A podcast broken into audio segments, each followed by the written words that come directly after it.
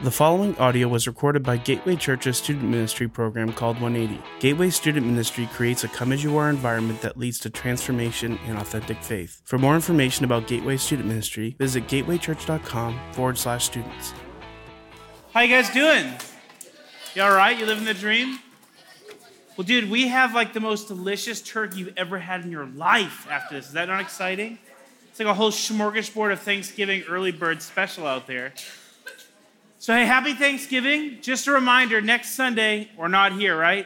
Are we meeting next Sunday? No. Good for you. Good. All right, so hey, we've been going through this series.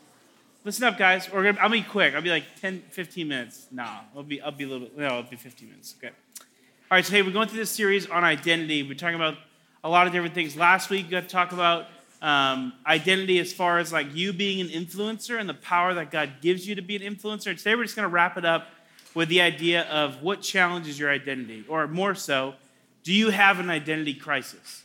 Because I'm gonna be honest with you, and I'm, I'm, gonna let you in a little bit of my life right now. Like, I feel like on a regular basis, I constantly have an identity crisis. Not where I have a crisis of not knowing what my identity is, but my identity is constantly under attack. And I'm able now, as I continue to dive into God's word, as our relationship with Him continues to grow, that I'm able to identify the attacks and say, hey, like that's not true. But let me tell you, there are many times in my life where I kind of start to believe a little bit of it.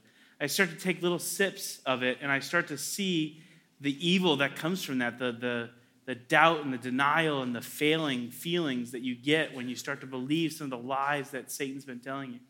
So tonight I want to just tell you uh, a little bit of a, a, story. But before I do, I want to tell you one of the biggest things that helped me with identity. I'm not just saying this is a pitch to 180 but the idea of being in community with others. Because here's the thing that Satan's really good at when you're alone, when you're isolated, and when you don't have other people checking in on you and opening yourself up to other people in your life, is when he can pick you off really easy. So, the thing that really transformed my faith and my life is when I got a chance to be in the, in the Spirit of God with the people who love Him surrounding my youth group. And my youth group really helped me continue to push through this journey of life and how it meant to be a follower of Christ and how to keep my identity strong and all the things He made me to be and not to kind of find a new path of life that I got confused on. And so I want to tell you a story about the year in my life I feel like my identity was challenged the most. Okay, it was my, fr- my sophomore year in college. I had found a girl that truly was my first love. Like she was just, yeah, that's what I'm saying. Ow, ow. Her name was Stephanie, so my wife's name's April, so you know it didn't work out. We'll just start there. Okay, so Stephanie, though, was the woman I was going to marry, okay? I was 20 and in my prime, man. I was like a rabbit looking for a carrot, you know what I'm saying? Like I was gonna get Stephanie, okay? And so here's the thing. One of the things that was hard about Stephanie is Stephanie was still trying to figure out who she was. Both of us were at Bible college. She was doing like sports medicine as a degree. I was like pastoral studies. And I knew that as I went into this relationship, I wanted our relationship to be God centered. So, like, we would do things like we'd serve together. We would, like, go feed the homeless on, on Michigan Street in Chicago. We'd do really important things to kind of show that, like, God is the focus of this relationship. But even in Christian relationships where it's like, hey, I know that I value Jesus, they value Jesus, this is really important, Satan is still in the midst of that. It's not like you're protected even though you find Christian relationships. And so I was pursuing Stephanie and chasing Stephanie and I knew that like she was the one I wanted to be with. And I would always try, see, like, here's the thing that I started to lose track of is she started to become my God. Like I had Jesus and I had Stephanie. Like it wasn't just Jesus was my one God, it was Jesus and Stephanie. I couldn't see it. My roommates could see it, my friends could see it, but I slowly shut them out because I didn't want to hear those voices. And I started to just fully dive into my desires and my feelings. And Satan used that and he slowly started to pull me away. So let me tell you what happened. We had summer break. I went back to New Hampshire. She went back to Georgia, where she was from. And uh, we just, we kept long distance. I would like mail her boxes of like treats, you know? Don't ever mail chocolate though, okay? Because that's the thing. It was the summer and the chocolate became like very wet and yucky and it was disgusting. So it's like $50 worth of chocolate gone wrong, okay? So I learned some good lessons in that way. But one of the things she really wanted was this guitar. Now, this guitar was really expensive. I don't know why guitars are expensive. It's a piece of wood with like string on it, but hey, I'm not a musician, okay? So she, this guitar was like $650. Now, here's the thing I'm broke, I'm in college, right? I'm working at a grocery store, bagging groceries. I make $8.25 an hour. Okay, you guys make more than that now if you work. And as I'm doing this, I'm like saving everything I can aside from like my gas money, my insurance money, all the things I have to pay for, my responsibilities. And I'm saving up for this guitar to buy her. Now, I wasn't making enough, and so I had this special, beautiful thing that I love very much called my moped. Okay? Now, I was, I'm a big dude, but I can ride a moped like a Harley. You know what I'm talking about? Like, I get on that beast, and like, I would make you intimidated. Like, I just look the mean part. So, I had this moped I loved. Weight capacity was like 100 pounds less than what I was. That's okay, because I rode it hard, and I rode it to the ground, and I got up to like 40 miles an hour going downhill. So it was fast, okay? So I, I love this moped, and I was like, I have to sell the moped if I want to get the guitar. So I sold the moped, and I bought her guitar, and I had a month left of summer vacation. So as I as I kind of prepared, I took the guitar on as a Karen, like, sure, that's too big. I was like, try to take it from me. Like, I was like, this is like my special thing for her. So I get to college, it's our junior year, and I'm like, this is the start. Like, this year, I'm going to propose. It's all going to be perfect. Like, I was just completely infatuated and blinded. So I give her the guitar, and she says, I think we should break up. And I was like, what? Like, are you, you for real? And I was just like so shocked. So I did what any man would do. I cried like a baby. I sobbed in front of her. Like, you're gonna leave me. You know, like the thing where you breathe and cry at the same time It was really embarrassing. Snot's running down. I mean, I'm just sweating from my pits. It's like, at that point, I knew she was out. So I wish I got the guitar back, but I didn't. But the thing that happened as soon as she said no, as soon as she said, I don't want to be with you, all of a sudden I realized my identity was gone. Because these are the thoughts that started to float through my mind. You are an idiot. You're stupid. People are going to make fun of you when they find out how silly you've been. People are going to think less of you. You're never going to find someone to be with. And so I, th- these are like the things, I mean, you've probably been in situations, maybe not like this. I hope not like that. But in some situations where you feel like when you do something, something happens to you or a decision you make where you start to ask these questions, these thoughts start to drift through your mind. Where you start to wonder, like, am I really worth it? Like, am I an idiot? Am I stupid? Are all the things that people say about me who don't love me, who don't care about me, are they true? Like, is there some truth to all these things? And you slowly allow the enemy to get in where all of a sudden you start to feel really crappy about yourself. And it's at that point that I had to realize what I hope that you can realize before you get to that point that you've kind of lost a bit of your identity. You are in an identity crisis. You've forgotten, you've forsaken concrete things for quicksand. And that's what we're going to be talking about tonight, really. Um, what does it look like to have an identity in Jesus? Because I had traded God's word, the concrete truths of life, for fear, for lies, and for insecurity. I traded concrete for quicksand. So concrete's this. Let me just remind you of some of the things that are concrete in life. Romans 8:37 says, "No, in all these things we are more than conquerors in him who loved us first." Ephesians 2:8 says, "For by grace you have been saved through your faith." And this is not your own doing, but it's the free gift of God. Philippians 4:13 says, "I can do all things through him who strengthens me." Quicksand is really easy to fall into. It's easy to get lost in. It's easy to struggle in. You know what's funny about quicksand? I don't know if you ever know this. I loved Indiana Jones movies. I don't know if you're ever into that. Indiana Jones is cool. But there's like some cool scenes in the last one, the Crystal Skull, where like they're in quicksand and like it's true about quicksand like the more you struggle the faster you sink. And so once you're in there the only way you're going to get out is if you have something to hold on to or someone to help pull you out. But so often we get in quicksand we think our natural response is how do i get out of this? And as we struggle and as we wrestle with it we actually dive deeper and deeper into the quicksand until sometimes it suffocates us and we can't even see things anymore. We need people we need community we need something concrete to hold on to Matthew 7, 24 through 25 says, Everyone who, he- oh, hold on, I skipped ahead. No. Matthew 7, uh, 26 through 27 says, Anyone who hears these words of mine and does not do them will be like the foolish man who built his house on the sand.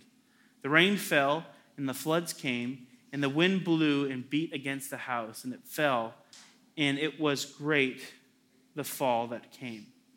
You know, the enemy is trying to, to dig at your integrity, dig at your identity by trying to make you build your foundation of life on things that aren't meant to be foundational.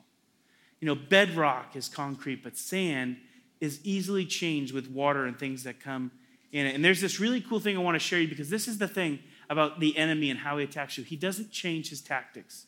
He has very specific ways that he goes after us over and over again. In the same ways that he goes after you, he went after Jesus first. So I want to read you this passage in Luke 4, 1 through 13. So just stick with me as we kind of go through this. And Jesus, full of the Holy Spirit, returned from the Jordan and was led by the Spirit into the wilderness for 40 days, being tempted by the devil. And he ate nothing during those 40 days. Like I could go two, but 40, like no way, that's Jesus. Okay? When uh, and when when they were ended, he was hungry, and the devil said to him, If you are the Son of God, command this stone to become bread. And Jesus answered him, It is written, Man shall not live by bread alone. And the devil took him up and showed him all the kingdoms of the world in a moment of time and said to him, To you I will give all authority and their glory, for it has been delivered to me, and I will give it to whom I will.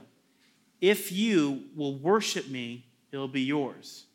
And Jesus answered him and said, You shall worship the Lord your God, and him only shall you serve. So then Satan took him to Jerusalem and set him on the pinnacle of the temple and said, If you're the Son of God, throw yourself down from here. For it is written, He will command His angels to guard you, and on their hands they will bear you up and not let your foot strike against a stone. And Jesus said to him, It is said, You shall not put the Lord your God to the test. And when the devil had ended every temptation, he departed from him until another opportune time. So I want you to think about the temptation that Jesus, the Son of God, literally just went through. If you're the Son of God, challenging his identity. I mean, we're going to go through all these in a second, but just think about the idea of how Jesus is being tempted the same way that you get tempted. And the way that he responds is sometimes very different than the way that you respond. See, when Jesus responds, he responds with the truth, with concrete, with the word of God. He doesn't respond with emotions or feelings. I mean, Satan's like offering him to make a stone into bread, which is like as after not eating for 40 days or being so hungry and so famished, it's so easy to either swear at Satan, punch Satan, tackle Satan, take out a gun and shoot Satan. I mean, there's so many things I would have done in that moment, right? But Jesus is like, no, let me tell you the word of God. Okay, like I wish I could do that. But think about how he constantly goes back, not with emotion, not with desire, not with instinct, but he goes back to the concrete word of God. See, the devil doesn't have new tricks, he just waits for new opportunities. And he comes back with the same things over and over again. You look at the Garden of Eden, he uses the same tactics of doubt and undermining identity, undermining truth to try to get you to just take a sip. Okay, so I want you to think about this, right? If this is a bottle of just straight up poison, okay, Dasani's great water, but let's say like I just replaced it with straight poison, right? If you know this is poison, I just told you it's poison. Satan knows it's poison, and you know it's poison. But Satan's like, hey, if you just take one sip of this, I'll give you your greatest desires. If you just take one sip of this, all those fears and anxieties you have, like they'll go away. Like it might hurt for a second, but you'll get this in return. Like, isn't it worth it? See, Satan knows we're not stupid enough to drink a bottle of poison that he might be able to skew us into saying, just try one sip. I mean, it worked with Eve in the garden. Just take one bite.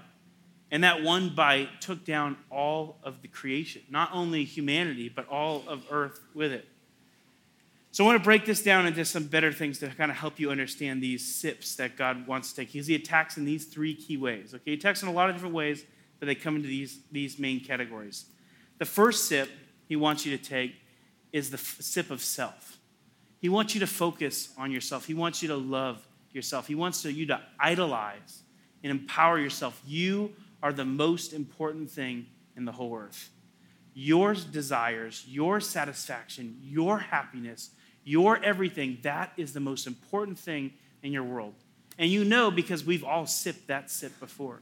We've all kind of dived into this idea of self gratification. Whatever I need, whatever's good for me, is what's important to me. And that is the sip that we can be aware of. So the first sip of SIP, S is uh, self. The second sip he wants us to jump into is the idea of image. So, I for image. Think about this. Okay? We all want to gain approval based on what people think of us. There's so many of us that struggle with what people pleasing we need to do. Like, how do I make them like me? What do I need to do to like say the right thing? Or, you know, I know my friend is like struggling with this, but I really want them to like me. So I'm not going to say anything about that issue with them because I don't want them to think less of me. I don't want them to be mad at me because I'm, I'm challenging this idea of, of image and how I can gain approval. Like, I'm going to post this picture on Instagram, and if it doesn't get enough likes, I'm going to take it down. Like, this idea that we're just constantly driven by our decisions based on the way people see us. It's the second sip. And it's the same thing that, that Jesus had to go through. Like, if you would just bow down to me, I'll give you all of this. I'll let you have all of these things. Just listen to me, like bow down to me. And the third sip is the idea of possessions. How many of you have struggled with the idea that you define yourself by the possessions you wear or the possessions you have? So, for many of you, I mean, it might be the clothes you wear, it might be the things you have, it might be the things you don't have. If you have this, then people will think something different of you. And I know this is really basic thing, because the thing is, I need you to understand is the trick of Satan is he's not doing advanced tactics. He's doing very basic things because they work. And the truth is, you can resist those things. And like I said, like in this journey of, of believing in Jesus in my life, I've been able to see some of these things come. And when I see them come, I try to mirror what Jesus did and I respond with Scripture. I respond with the truth, the concrete Word of God, so I don't fall into the quicksand. Now, that doesn't mean I win every time. So that's the thing. I'll, I'll resist, I'll resist, and sometimes I'm victorious. And Satan flees. And what does it say, though? He waits for the next opportunity. Because tomorrow he's going to come right back again. And every day you need to get back up and say no to the poison that he's trying to lure you in with. It looks so cold and refreshing and delicious, but it's not. One sip slowly de- decays our souls. It slowly pulls us away from the true identity that we were meant to have, and it makes us fearful and scared. So Jesus stood on God's word over his feelings and desires. But the truth is, we all sip from somewhere else. So I don't know what it is for you, but as we go into our groups tonight for the next 25 minutes, I want you to be real. I know we've been talking about identity in this series. I know it's fun to be crazy and wild in your groups, but I know if you're a human being, if you're in middle school or high school, you're sipping from something that's not God. We all do from time to time. And you know what's so refreshing and so freeing from that poison is to get it out in front of your friends. To say, hey, this is something I'm, I'm drinking in. This is something I know is, is killing me. I know it's not something I want to do, but I, I need you to know because I need you to help me get out of the quicksand that I'm drowning in. That's what our groups are meant to be. That's what community is meant to be. So as you go into your groups, just spend time. There's great small group questions on the app for you to go through. But it might be just time for you to share where are you finding your identity? What sips of the enemy are you indulging in? And what is the concrete truth that God wants for you as you step into this next week? All right, let me pray for us. God, Thanks so much for your word. Thank you for that in the midst of a world that's full of temptation, in the midst of an enemy that is constantly against us, that you give us something far more powerful the Word of God, your Word, your Word of truth. And so, God, as we undergo incredible temptation, would you remind us, as you promised us, to, to send your words into our minds? Because that's what you do, Holy Spirit. You take the word that we've read, that we've meditated on, that we've studied, and in the moment of our greatest challenge, you float them across the forefronts of our minds that we can cling to them if we choose. Give us the will and the power to listen to the concrete truth you offer so we can avoid the quicksand and the sips of poison that the enemy gives us. We love you, God, and we pray all these things in your name. Amen. All right, you guys are dismissed to group. Thank you for listening to our podcast from Gateway Students 180 program. Please subscribe to stay updated on our current series. If you have any questions or comments, shoot us an email at students at gatewaychurch.com.